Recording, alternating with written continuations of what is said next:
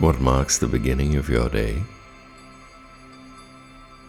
Well, mine usually begins with core questions about love and life, about connection and giving, about establishing magical, mystical contact with people, with trees, with flowers, with birds, with the wind. Of course, there's a deluge of information coming toward me.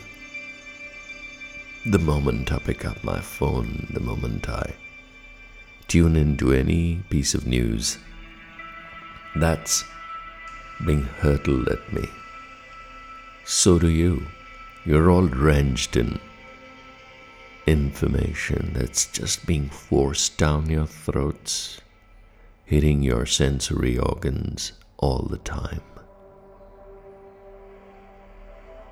How do how do I shield myself, and how do we protect ourselves from all this unwanted flow of information, which is now getting noisier every day? What if you're not in the right frame of mind to be discussing the situation of a war erupting, of a difficult economic crisis emerging? You'd rather be tuning into the grass blades in your front lawn. You'd rather be enjoying the blossoming flowers, ripening papayas. I'm just describing my front lawn, and what I would like to experience is the soft grass under my feet and not blaring horns of people trying to get their children to school, rushing and cutting through traffic, wanting to tear through each other's vehicles and get there. I'd rather have a slow start to the morning with a conversation with a creeper, with a dialogue with the birds, singing just across my house, perched upon the two parallel electrical wires. How does one choose what input and what sensory stimulation to absorb and respond to? It's pretty simple. We're all blessed with choices right from the moment we get up and draw our first breath. The length of that breath, the pace of our heartbeat, is constantly impacted by these external stimulations, and we can choose what we want. We choose the music we listen to, we choose the films we watch, we choose the actions we take. We have perfect control of the acceleration we want to give our car at this moment to reach our destination. It's absolutely in our control what we want and what we don't. Spoiled for choice. So spoiled for choice are we that we can actually direct each and every step. The war holds us back from making more conscious choices. Why are we sleepwalking through life and not engaging with it in a more aware manner and making sure that we choose what pleases our heart? We select what gladdens the soul, what fulfills us, what nourishes us, what becomes true soul food. I ask this question in the morning,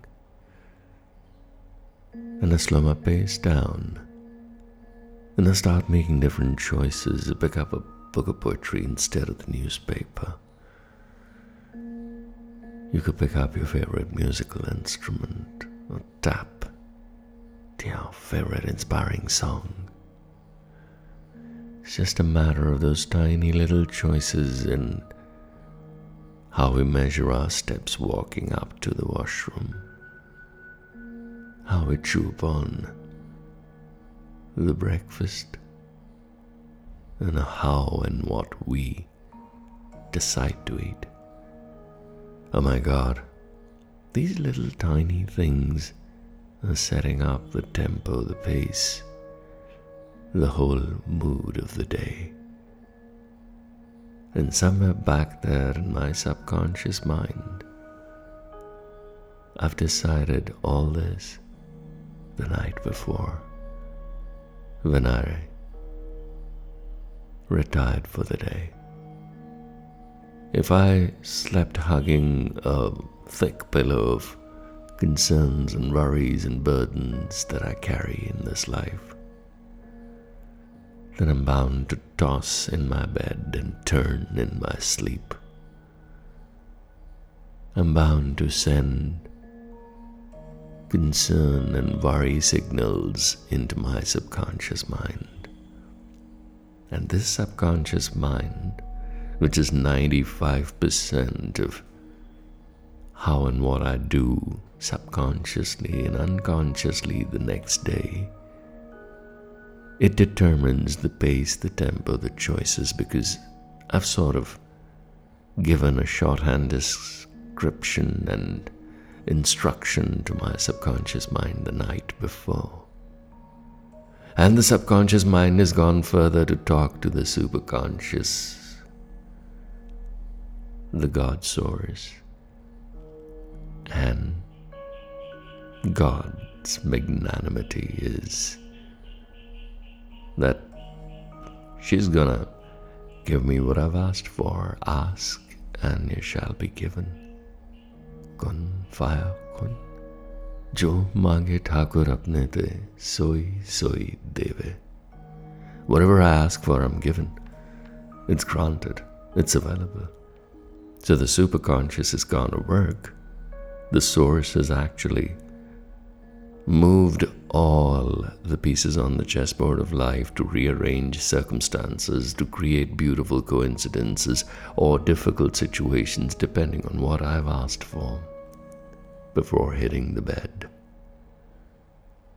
My prayers are answered, and I've set the tone by communicating with my subconscious, and the subconscious has given the same message to the source.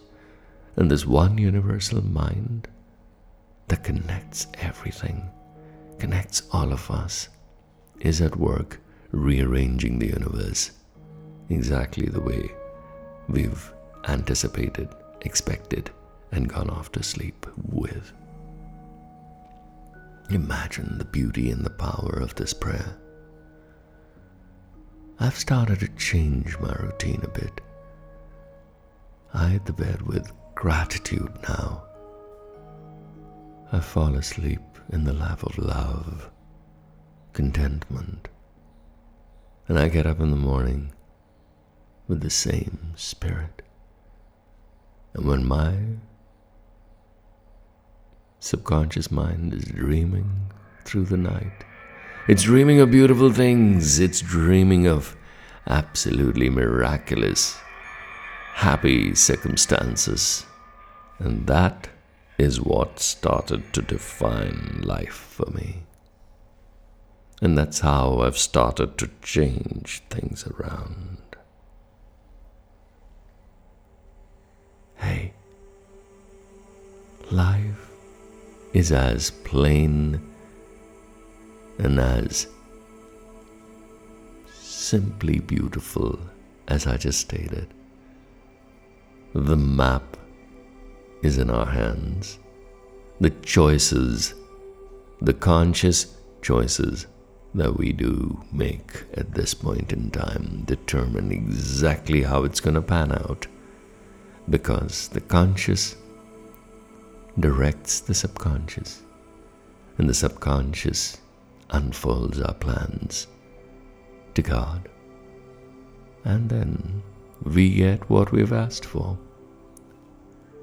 So what's your little conscious choice today And how different is that script going to be from yesterday?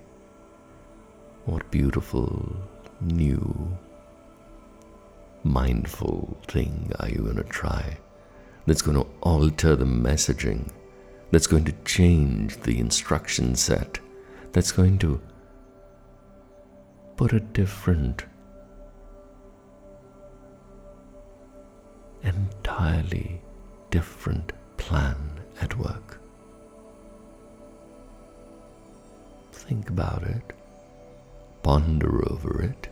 Usually the sixty thousand thoughts in the day are comprised of forty-five to fifty thousand to sometimes fifty-five thousand negative thoughts